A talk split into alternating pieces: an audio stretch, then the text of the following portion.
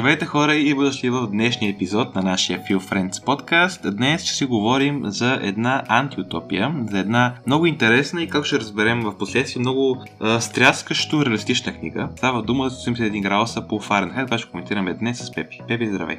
Здрасти! Да, значи тази книга, като я прочетах, много, много ми хареса, защото обсъжда теми, които са ми доста близки до съзнанието в този момент и мисля, че са много актуални. Така че мисля, че всеки ще може да намери нещо, което ще го е срещал в ежедневието си и е много, много важно.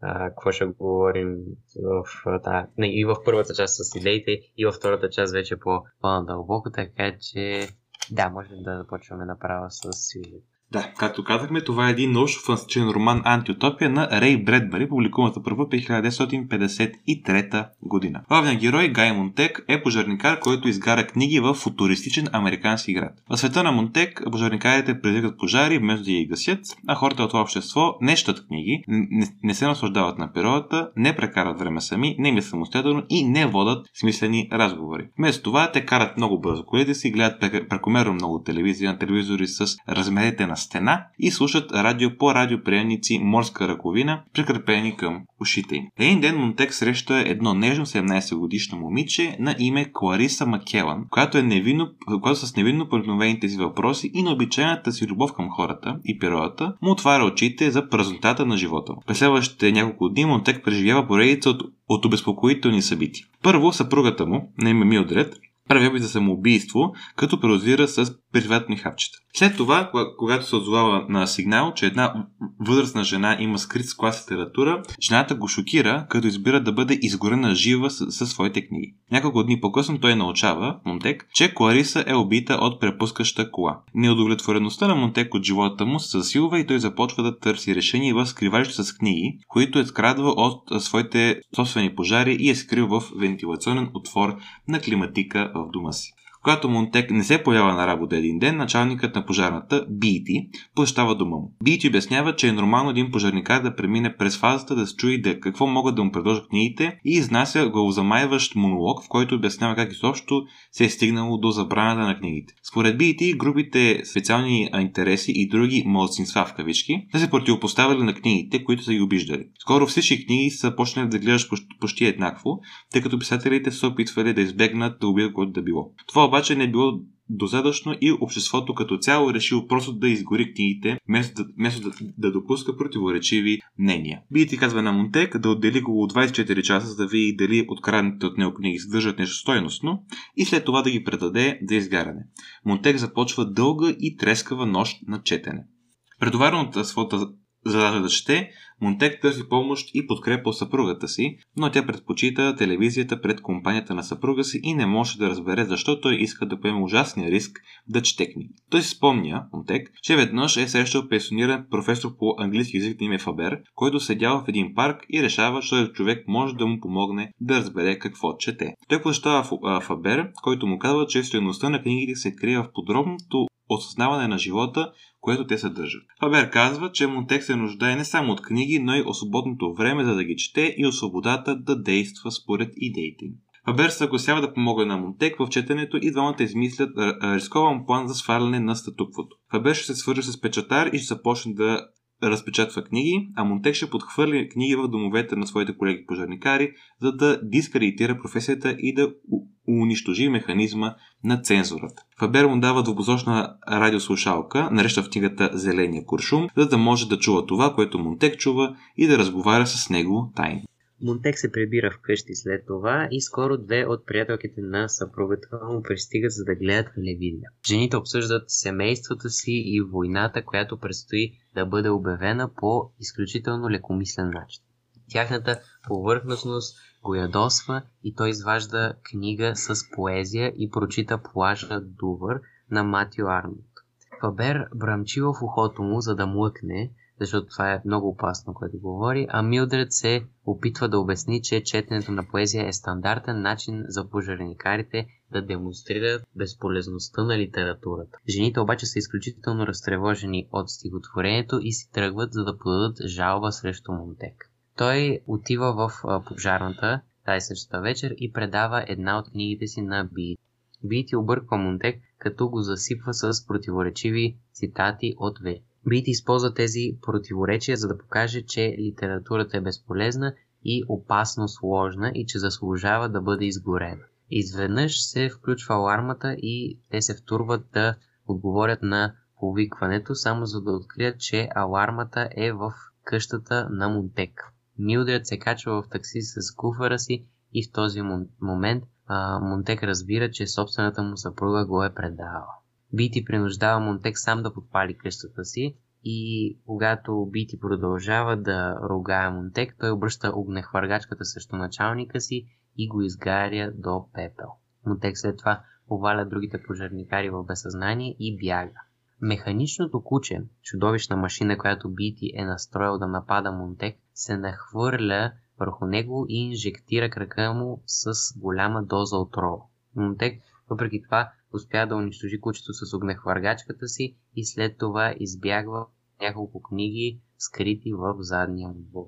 Той ги скрива в къщата на друг пожарникар, както са се разбрали преди това, с а, стария професор по литература и се обажда за тревога от телефонната слушалка. Монтек отива в къщата на Фабер, където научава, че по следите му е тръгнала нова хрътка, а както и няколко хеликоптера и цял телевизионен екип. Фабер казва на Монтек, че заминава за Сейнт Луис, за да се види с пенсиониран печатар, който може да им помогне. Монтек дава на Фабер пари и му казва как да премахне миризмата му от къщата си. Така че хрътката да не влезе в нея и да не го а, убие. След това Монтек а, взема някои от старите дрехи на Фабер и бяга към реката целият град а, гледа по телевизията как се развива преследването, но Монтек с много големи усилия успява да избяга в реката и да се преоблече в дрехите на Фабер, за да прикрие миризмата си. Той се пуска по течението на реката и следва изоставени железопътни релси, докато не намира група интелектуалци, бегалци, които в книгата са наречени книжните хора. Те са водени от мъж Грейнджер и го посрещат. А, те са част от а, общо национална мрежа от любители на книгите, които са запомнили много велики литературни и философски произведения като се надяват, че така могат да бъдат полезни на човечеството след току-що обявената война. Ролята на Монтек в тази група е да, на, да наизусти книгата Еклесиаст от Библията. В този момент в небето се появяват вражески самолети и напълно заличават града с бомби. Монтек и приятелите му продължават да търсят оцелели и да възстановяват цивилизация. Така. Так, еми хора, все пак е антиутопия, сега какво очаква. Така, добре. Откъде да почнем? Може да почнем от там, че поне според мен това е най- леката антиутопия, която така по-популярна, която може да намерите. Предполагам сте чували или сте чели, разбира се, книги на Джордж Оро или пък, това беше Прекрасен нов свят на, на Алдъс Хъксли. Те според мен са по-крайни, по-екстремни, по-нереалистични и затова и по-трудни за четене от човек, който не е свикнал да ще такива, така, въобще не оптимистични прогнози за бъдещето, каквато е м, тази книга. Това, което обаче ще видим, че е доста стряскащо тази книга е, че е доста реалистична и затова според мен е достъпна за човек, който не е свикнал да чете антиутопия.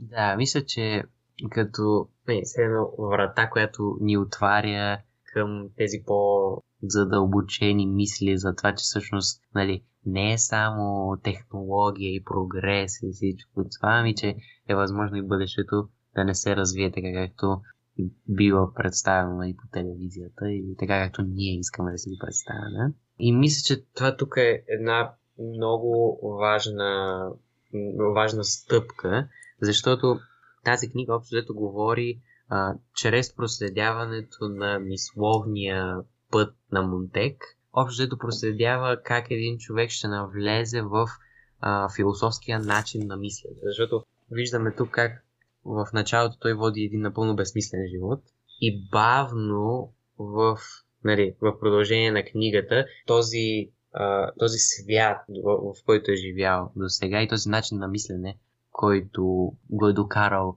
а, до тази професия като цяло, е напълно безполезен за него и се отказва от него изцяло, както виждаме. Така че това може би ще е основното нещо, са, за което ще поговорим.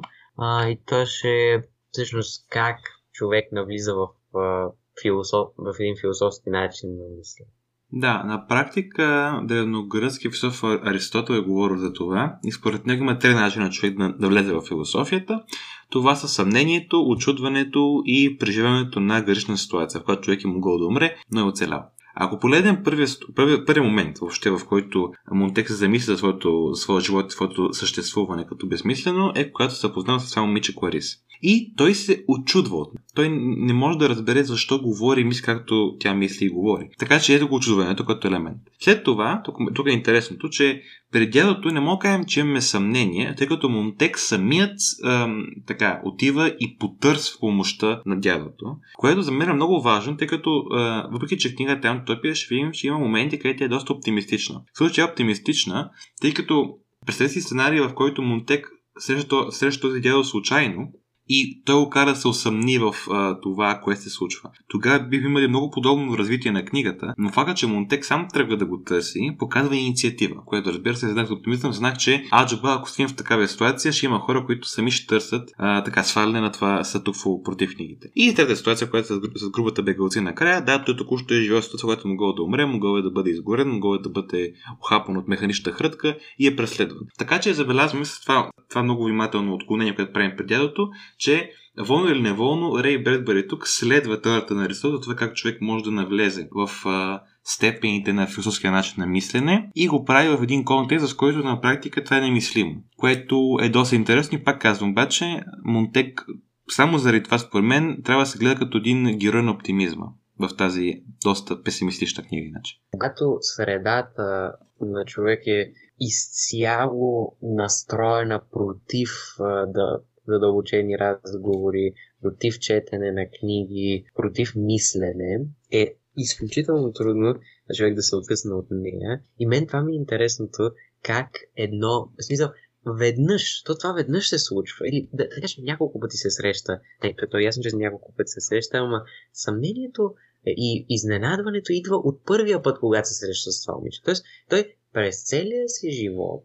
е, е, е, е живял по един е по един начин и след това, когато се среща с, с това момиче, изведнъж всичко се променя. И то аз мисля, че това е така, защото просто някои хора са така, може би, по-настроени. И нали, това, това вече, сега кои са тия хора, е сложно да се каже, обаче аз мисля, че той е имал някакъв вид съмнение за тези неща преди да се срещне с, с, и с това момиче. И когато вече се е срещнал с това момиче, тогава някакси това всичко се е натрупало и, и, и той го осъзнал всъщност. А, чакай, бе, не, не, това, това всичко е безсмислено, трябва да направи нещо. И вече тогава виждаме как ам, в, в книгата той се опитва да намери своите хора, нали?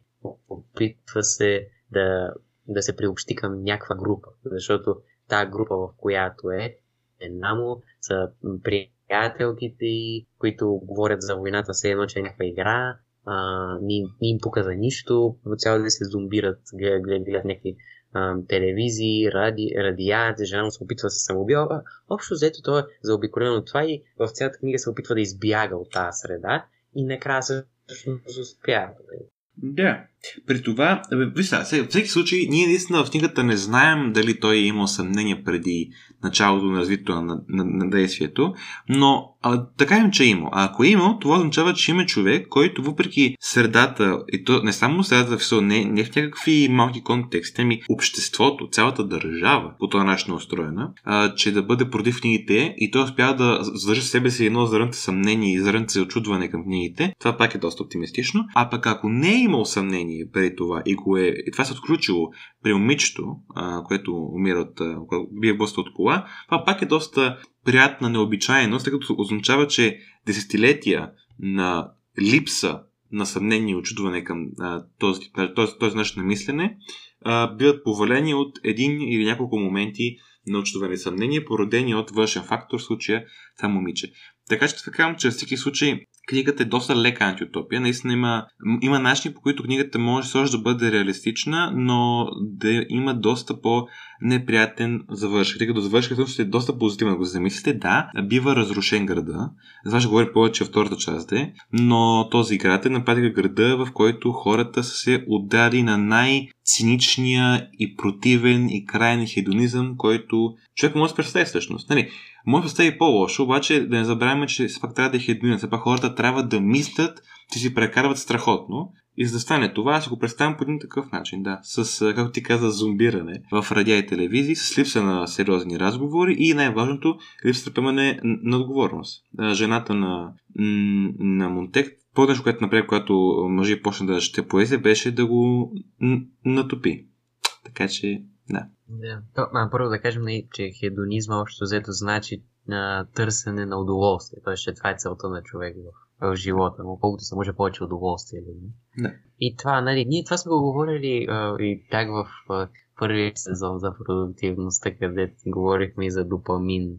А, и това общо за какво, както хормон на, на, на мотивацията ни кара всъщност да, да, да търсим търсим едно удоволствие. Обаче, честно казано, то аз, а, това съм си го мислил доста. А, не, то хубаво удоволствие и така нататък. Обаче, ако забелязвате, а, когато човек изпита голямо удоволствие, много голямо, примерно, да кажем, гледате 3 часа, бинджу-лочвате ня- някаква, някакъв сериал или нещо такова. Когато човек изпитва толкова много удоволствие и не се отделя много а, допамин, общо взето след като свърши това, изпитваме един голям спад. Тоест, е едно, ако си го представим, че ние имаме ниво на допамин, което е постоянно в ежедневието ни и го качим прекалено много, след това то пада прекалено. И, и оттам могат да идват тия депресивни състояния и тия, които са като, аз изгубих времето, това беше напълно безполезно и такива неща. Така че много неща могат да се говорят нали, за, за тия работи. Има много неща да се четат и е много интересно. Но да, това, което тук аз виждам в тази книга, че явно са намерили начин и в това общество да, да, да постоянно да получаваш удоволствие, без да, без да имаш някакъв спад в това. И това просто води до... Ми, ти нямаш нямаш никакво желание да правиш каквото и да било друго. Защо ще имаш? Не? А, тя, ние, сме мотивирани, аз пак, пак, казвам, от то хормон. Така че, ако намерим, примерно, някакво акче или някакво действие, примерно, като гледането на телевизия, което да може да ни го дава този хормон в големи количества и ние да не се чувстваме зле след това, що да не правим само това? Така че това е тук голям проблем, основен, който ще говорим малко, нали, така и как това всъщност се случва и в сегашното общество. О, да, да, да. Мисля, че вече видели прелеките, голямото гледане на телевизия, ако го разширим малко до темата интернет и YouTube, виждате колко актуален е въпроса и това отдръпването на младеща на световно ниво от четенето на книги или четат се книги, но книгите са с по-малко така по-упростено съдържание, така да се каже. Това е тенденция, която също се наблюдава на световно а, ниво. Само едно уточнение преди да, да минем към втората част. То а, не е, че ти падат нивата на допамина и по-скоро, когато имаш много допамин от едно действие и след това се върнеш към това, което си правил преди това. Пример, бинчозваш и после трябва да учиш математика. Дори да трябва да решиш някаква елементарна задача, тъй като имаш стандарт за високо количество допамин, друго действие, което пак и дава допамин. Всъщност, вие има допамин от всичко. Дори от най-тъпото действие получаваме допамин, но много по-малко нашия мозък това го третира като проблем, тъй като има високи стандарти. Но това е нали, малко биологично уточнение. Важното е това да, че и в днешното общество, според мен, имаме сериозна тенденция да се стремим към допамин, по-общо към хедонизъм, към удоволствие и това много лесно може да създаде паралели между това, което гледаме в книгата и това, което а, ние, от което ние сме част в реалността. Ако желаете да видите, да, да, скоро да чуете повече по този въпрос, по въпроса за свободата на словото и да свърх да хвърнем така някои интересни термини, може да спуснете втора част на този епизод. Ако не, ще се радваме да видим следващата събота, където ще правим обзор на сезона. А, така че да, интересни неща. До тогава от нас, чао чао! Чао чао!